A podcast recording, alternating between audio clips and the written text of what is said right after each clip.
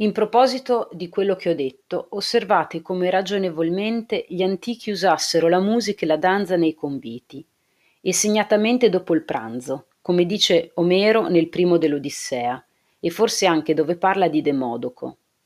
L'uomo non è mai più disposto che in quel punto ad essere infiammato dalla musica e dalla bellezza e da tutte le illusioni della vita. A quello che ho detto aggiungi il giovane che entra nel mondo vuole diventarci qualche cosa. Questo è un desiderio comune e certo di tutti. Ma oggidì il giovane privato non ha altra strada a conseguirlo, fuorché quella che ho detto, o l'altra della letteratura che rovina parimenti il corpo. Così la gloria d'oggidì è posta negli esercizi che nuociono alla salute, il luogo che una volta era posta nei contrari. E così, per conseguenza, si infiacchiscono sempre di più le generazioni degli uomini e questo effetto della mancanza di illusioni nel mondo come una volta divien cagione di questa stessa mancanza, a motivo del poco vigore, secondo quello che ho detto, negli altri pensieri, della necessità del vigor del corpo, alle grandi illusioni dell'animo. Sono poi troppo noti gli spaventosi effetti della ordinaria vita giovanile d'oggidì, che a poco a poco ridurranno il mondo a un ospedale. Ma che rimedio ci trovereste? Che altra occupazione resta oggi a un giovane privato o che altra speranza? E credete che un giovane si possa accontentare di una vita inattiva, senza nessuna vista e nessuna aspettativa, fuorché di un'eterna monotonia e di una noia immutabile? Anticamente la vanità era considerata come propria delle donne perché anche nelle donne c'è lo stesso desiderio di distinguersi e ordinariamente non ne hanno avuto altro mezzo che quello della bellezza.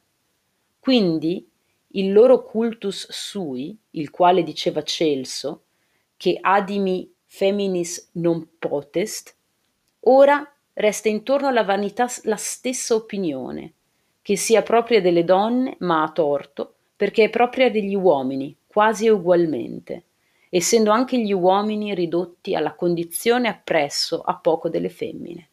Rispetto alla maniera di figurare nel mondo, e l'uomo vecchio per la massima parte è divenuto inutile e spregevole, e senza vita né piaceri né speranze, come la donna comunemente soleva e suol divenire, che dopo aver fatto molto parlar di sé, sopravvive alla sua fama invecchiando. Bisogna escludere dai sopradetti i negozianti, gli agricoltori, gli artigiani e in breve gli operai, perché infatti la strage del malcostume non si manifesta altro che nelle classi disoccupate.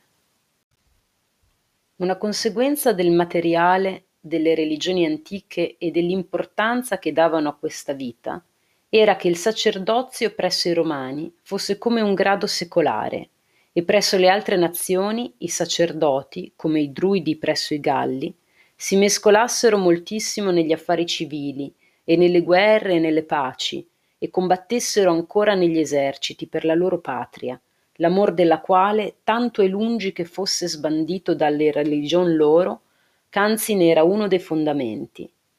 E così, a un di presso fra gli antichi ebrei, dove anzi il governo civile e militare era tutto fondato sopra la religione. E così dirò degli oracoli consultati per le cose pubbliche e di tutto l'apparato delle religioni antiche, sempre ordinato ai negozi di questo mondo. Relativamente a quello che ho detto, si può considerare che la barbarie cupa ed oscura, e vilmente e stranamente crudele dei bassi tempi, non proveniva solamente dall'ignoranza, ma da questa mescolata alla religion cristiana. Se fosse stata una barbarie pagana, quella religione aperta, chiara, materiale, senza misteri, avrebbe dato a quella ignoranza un colore più allegro e a quei costumi un carattere meno profondo. Ma le menti erano tutte piene di quel sombre, di quel misterioso, di quel lugubre, di quello spaventoso della religion cristiana massimamente guasta dalla superstizione. Lo spirito del tempo era modellato sopra queste forme metafisiche e astratte. L'uomo era malvagio per natura della società, come sempre.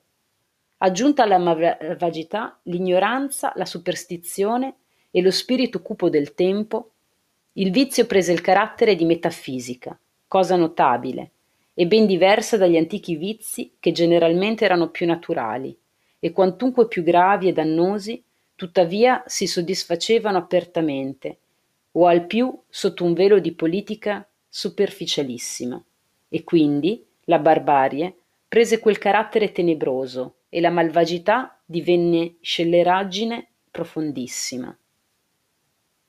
Aggiungete che la religion pagana, come più naturale che ragionevole, avrebbe servito a conservar qualche poco di natura in quella barbarie. E la natura è un gran controveleno e medicamento in ogni corruzione umana, e un gran faro in mezzo alle tenebre dell'ignoranza quando non sia spento da una ragione corrotta come allora dice Luciano nelle lodi della patria. Questo è vero e quando anche tu viva in una città molto maggiore della tua patria, nonostante il gran cambiamento delle opinioni antiche a questo riguardo, desidererai anche adesso, se non altro, che la gloria o qualunque altro bene che tu hai acquistato sia ben noto e faccia rumore particolare nella tua patria.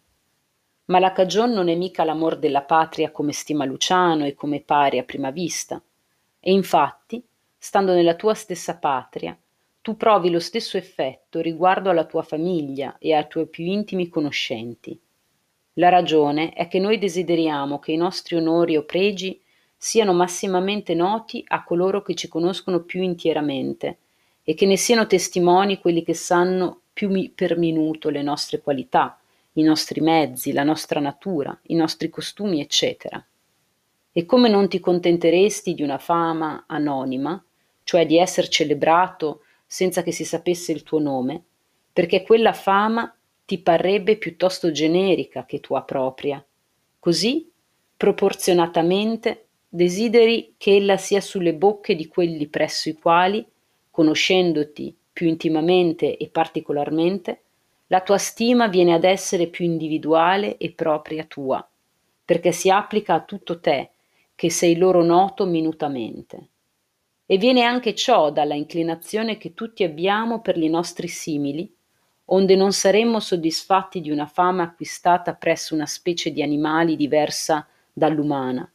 E così, venendo per gradi, poco ci cureremmo di essere famosi fra i lapponi o gli irrocchesi, essendo ignoti ai popoli colti, e non saremmo contenti di una celebrità francese o inglese, essendo sconosciute ai nostri italiani, e così finalmente arriveremo ai nostri propri cittadini e anche alla nostra famiglia. Aggiungete le tante relazioni che si hanno si sono avute con le persone più attenenti alla nostra, le emulazioni, le gare, le invidie, le contrarietà avute, le amicizie fatte, eccetera, alle quali cose tutte applichiamo il sentimento che ci cagiona la nostra gloria o qualunque vantaggio acquistato Insomma, la cagione è l'amore immediato di noi stessi e non della nostra patria. Io non credo molto a quello che dice Montesquieu, Dialogue de Sylla et Ducrat, particolarmente pagine 293 e 295, per rispiegare il carattere e le azioni di Silla. Questo è il solito errore di credere che gli uomini si formino da principio un piano seguito di condotta, e seguono sempre un filo di azioni, quando la nostra natura, composta di cento passioni, è sempre piena di incongruenze, secondo che questa passione o quell'altra piglia il, il di sopra. E anche i ragionamenti dell'uomo sono pieni di variazioni, per cui ora ci par convincente uno scopo ed ora un altro, o volendo arrivare allo stesso scopo cambiamo strada del continuo. Solamente serve mostrar l'ingegno dello scrittore, il condurre tutte le azioni disparatissime di un personaggio famoso come tante linee a uno stesso punto, e per questo capo è stimabile e ingegnoso il celebre Manuscrit venu de Sainte-Hélène attribuito alla Style. Io credo che Silla avesse veramente una grandissima ambizione, e questa di comandare, come tutti gli altri, poi siccome il fantasma della gloria era ancor grande e potente nelle menti romane, stimò più ambizioso il rinunziare al comando che ritenerlo, e così volle andare allo stesso fine per un'altra strada. Forse ancora il pensiero di farsi tiranno della patria non era per anche maturo negli animi romani, nutriti in così smisurato amore e pregio della libertà ma la passione di Silla fu l'odio civile e la ferocia verso i suoi competitori e per sfogarla volle il supremo comando, nonostante che per se stesso non lo bramasse e che dopo sfogata lo deponesse, perché il piacere della vendetta e del calpestare i suoi nemici e vederli intieramente oppressi, domati e annientati è un piacere anzi un'ambizione, che in molti può più che quella del comando in genere. E così Silla contraddisse i suoi principi romani e liberali e diede un esempio fatale alla libertà per soddisfare a una passione particolare. La poesia malinconica e sentimentale è un respiro dell'anima, l'oppressione del cuore o venga da qualunque passione o dallo scoraggiamento della vita e dal sentimento profondo della nullità delle cose, chiudendolo affatto, non lascia luogo a questo respiro. Gli altri generi di poesia molto meno sono compatibili con questo stato, ed io credo che le continue sventure del Tasso siano il motivo per cui egli, in merito di originalità e di invenzione, restò inferiore agli altri tre sommi poeti italiani, quando il suo animo, per sentimenti, affetti, grandezza, tenerezza, certamente gli uguagliava, se non li superava, come apparisce dalle sue lettere e da altre prose. Ma quantunque chi non ha provato la sventura non sappia nulla, è certo che l'immaginazione e anche la sensibilità malinconica non ha forza senza un'aura di prosperità e senza un vigor d'animo che non può stare senza un crepuscolo un raggio, un barlume di allegrezza. Oggi di le menti superiori hanno questa proprietà, che sono facilissime a concepire illusioni e facilissime e prontissime a perderle. Parlo anche delle piccole illusioni della giornata. A concepirle per molta forza dell'immaginazione e a perderle per molta forza della ragione. Mentre io stava disgustatissimo della vita e privo affatto di speranza, e così desideroso della morte che mi disperava per non poter morire, mi giunge una lettera di quel mio amico che mi aveva sempre confortato a sperare e pregato a vivere, assicurandomi come uomo di somma intelligenza e gran fama, ch'io diventerei grande e glorioso all'Italia, nella qual lettera mi diceva di concepir troppo bene le mie sventure, che se Dio mi mandava la morte l'accettassi come un bene e che egli l'augurava pronta a sé ed a me, per l'amor che mi portava. Credereste che questa lettera, invece di staccarmi maggiormente dalla vita, mi raffezionò a quello ch'io aveva già abbandonato? E ch'io, pensando alle speranze passate, e ai conforti e presagi fattimi già dal mio amico, che ora pareva non si curasse più di vederli verificati né di quella grandezza che mi aveva promessa, e rivedendo a caso le mie carte e i miei studi, e ricordandomi la mia fanciullezza, i pensieri e i desideri delle belle viste e le occupazioni dell'adolescenza, mi si serrava il cuore in maniera ch'io non sapea più rinunziare alla speranza e la morte mi spaventava non già come morte, ma come annullatrice di tutta la bella aspettativa passata. Eppure quella lettera non mi aveva detto nulla che io non mi dicessi già tutto giorno, e conveniva né più né meno con la mia opinione. Io trovo le seguenti ragioni di questo effetto. Uno, che le cose che da lontano paiono tollerabili, da vicino mutano aspetto. Quella lettera e quell'augurio mi metteva come in una specie di superstizione, come se le cose si stringessero e la morte veramente si avvicinasse, e quella che da lontano mi era parsa facilissima a sopportare, anzi la sola cosa considerabile. Da vicino mi pareva dolorosissima e formidabile. 2. Io considerava quel desiderio della morte come eroico.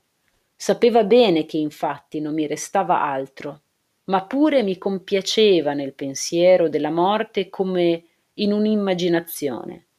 Credeva certo che i miei pochissimi amici, ma pur questi pochi, e nominatamente quel tale, mi volessero pure in vita e non consentissero la mia disperazione, e se io morissi ne sarebbero rimasti sorpresi e abbattuti e avrebbero detto Dunque tutto è finito? Oh Dio, tante speranze, tante grandezza d'animo, tanto ingegno senza frutto alcuno. Non gloria, non piaceri, tutto è passato, come non fosse mai stato. Ma il pensar che dovessero dire lode a Dio, ha finito di penare, ne godo per lui che non gli restava altro bene. Riposi in pace.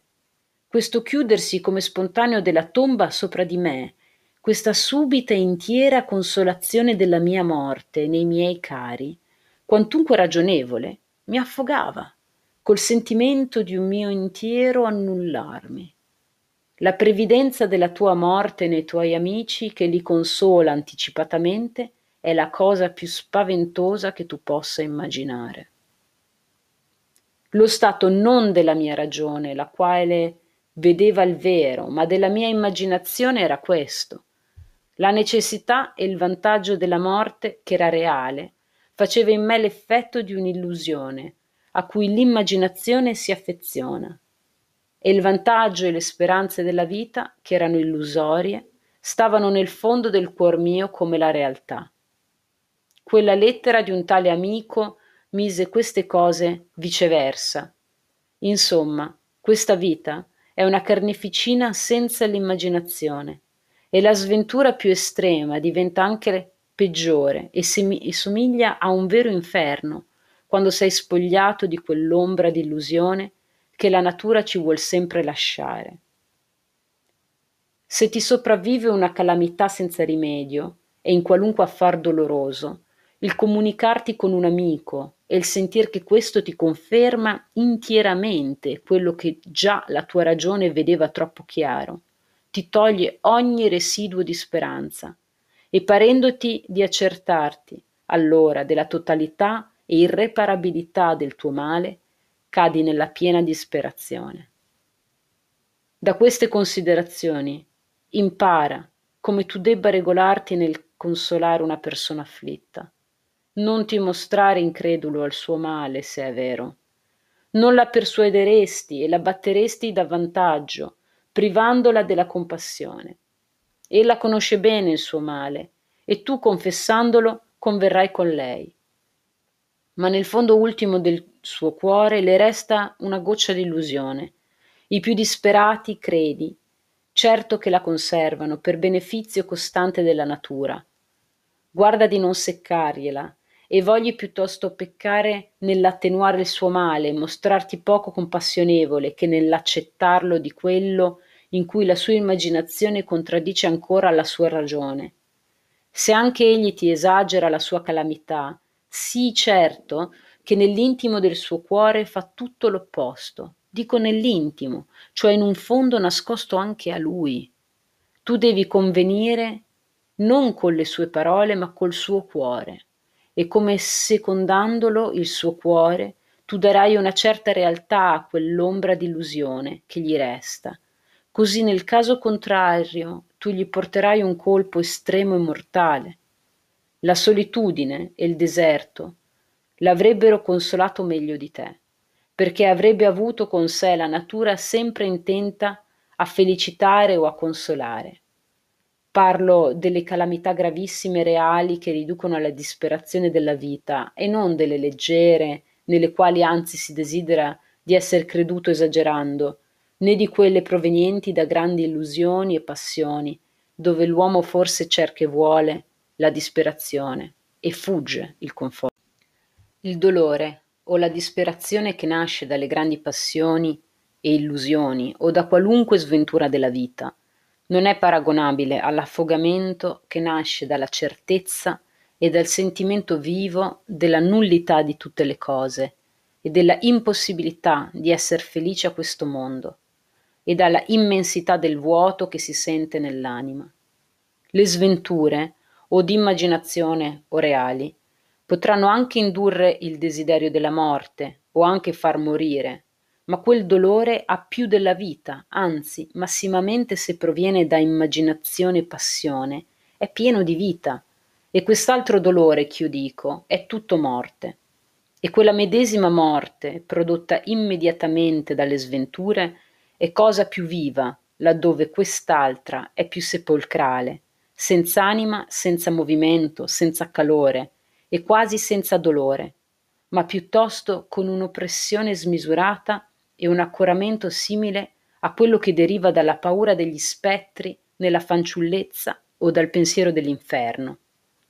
Questa condizione dell'anima è l'effetto di somme sventure reali, e di una grand'anima piena di una volta di immaginazione e poi spogliatane affatto, e anche di una vita così evidentemente nulla e monotona, che renda sensibile e palpabile la vanità delle cose, perché senza ciò la gran varietà delle illusioni che la misericordiosa natura ci mette innanzi tutto giorno, impedisce questa fatale e sensibile evidenza.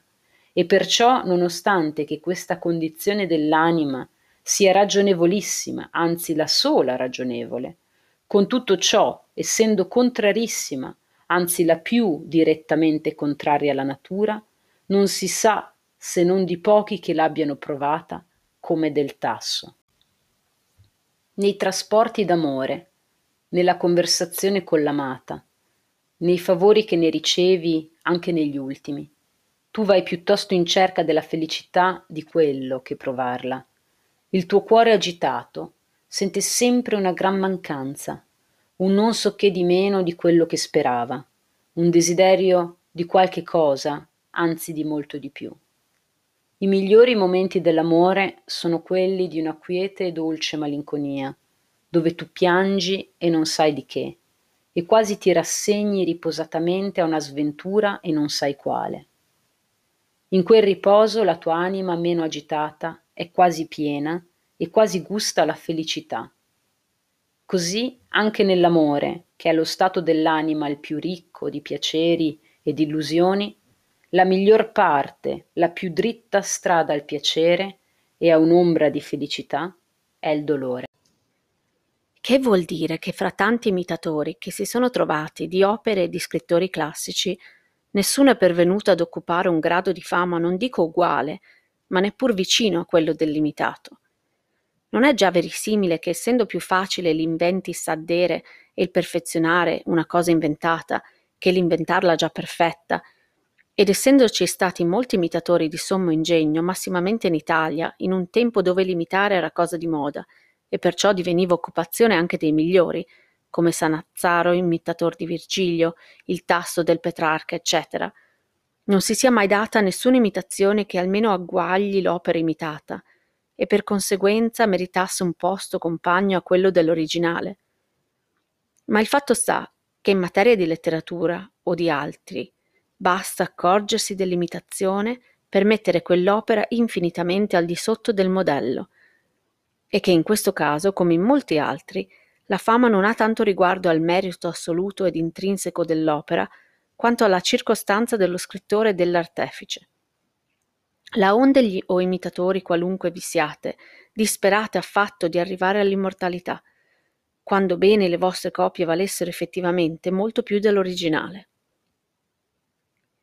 Nella carriera poetica, il mio spirito ha percorso lo stesso stadio che lo spirito umano in generale – da principio il mio forte era la fantasia e i miei versi erano pieni di immagini e delle mie letture poetiche io cercava sempre di profittare riguardo all'immaginazione. Io era bensì sensibilissimo anche negli affetti, ma esprimerli in poesia non sapeva. Non aveva ancora meditato intorno alle cose e della filosofia non aveva che un barlume.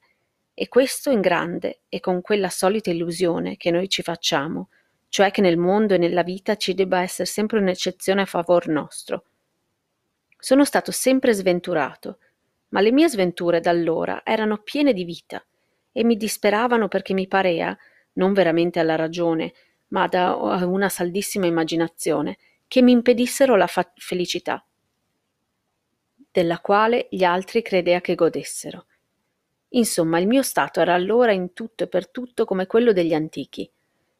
Bene è vero che anche allora, quando le sventure mi stringevano e mi travagliavano assai, io divenia capace anche di certi affetti in poesia, come nell'ultimo canto della Cantica.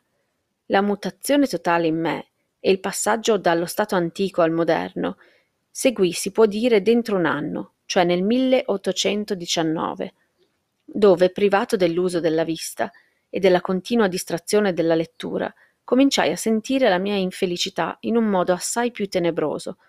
Cominciai ad abbandonare la speranza, a riflettere profondamente sopra le cose. In questi pensieri ho scritto in un anno il doppio quasi di quello che aveva scritto in un anno e mezzo, e sopra materie appartenenti al soprattutto alla nostra natura, a differenza dei pensieri passati, quasi tutti di letteratura.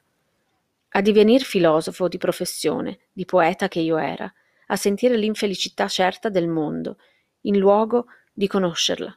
E questo anche per uno stato di languore corporale che tanto più mi allontanava dagli antichi e mi avvicinava ai moderni.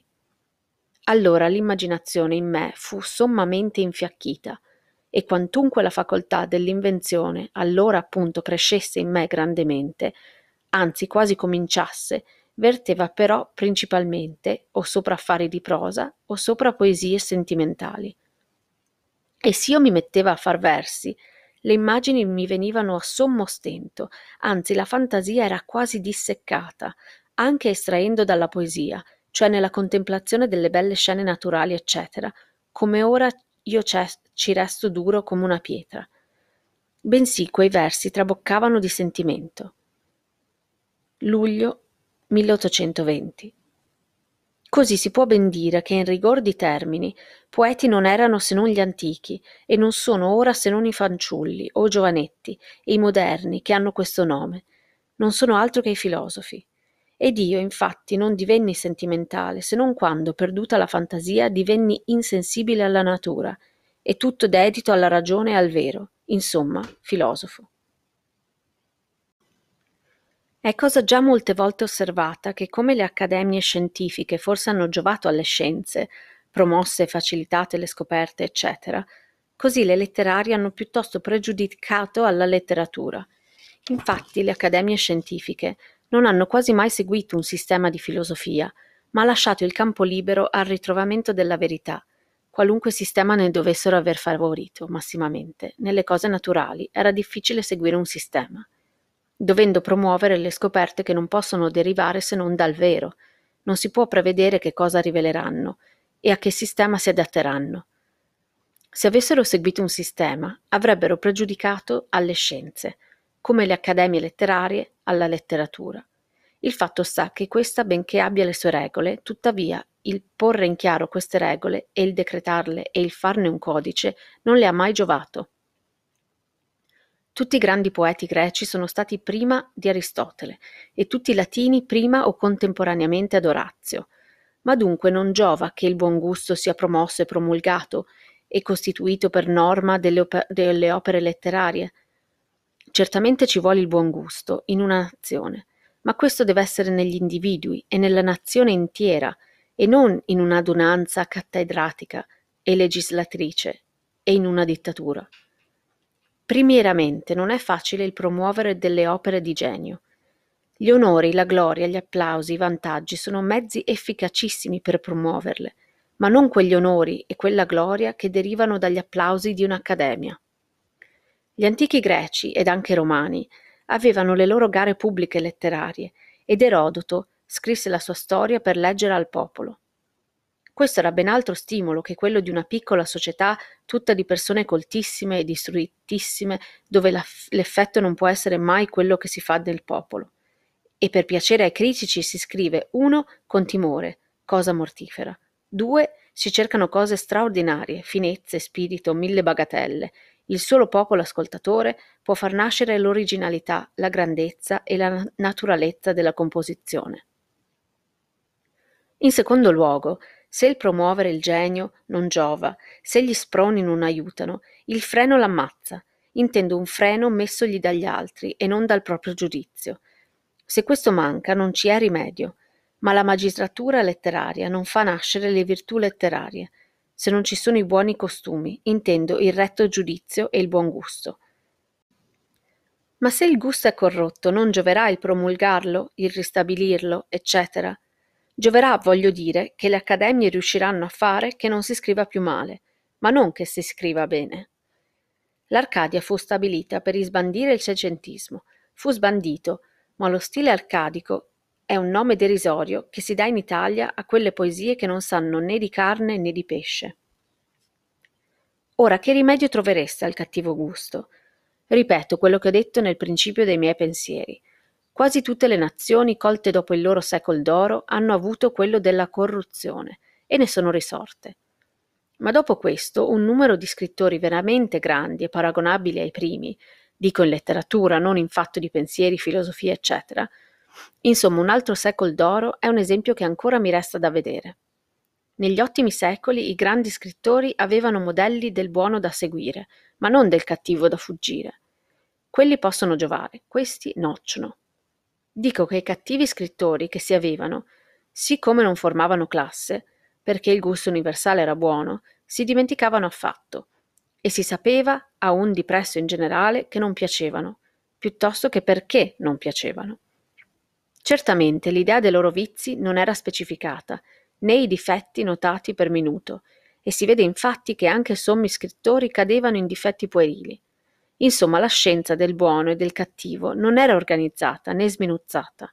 Il gusto naturale tenea luogo di tutto. Dopo la corruzione i letterati si rialzano tutti sbigottiti. Entrano gli, scrupo- gli scrupoli, le paure, le sottigliezze. Si pensa ogni cosa, si aguzzano gli occhi, si va col piede di piombo, ogni legge, ogni regola, ogni idea è ben definita e circoscritta, si prevedono tutti i casi, il gusto non è più naturale, ma artefatto o lo diviene, perché nessuno crede di potersi contentare del gusto naturale. L'arte e la critica vanno al sommo, la natura si perde. Forse ella può più nel secolo guasto che nel seguente. Nascono opere perfette ma non belle. 2 luglio 1820.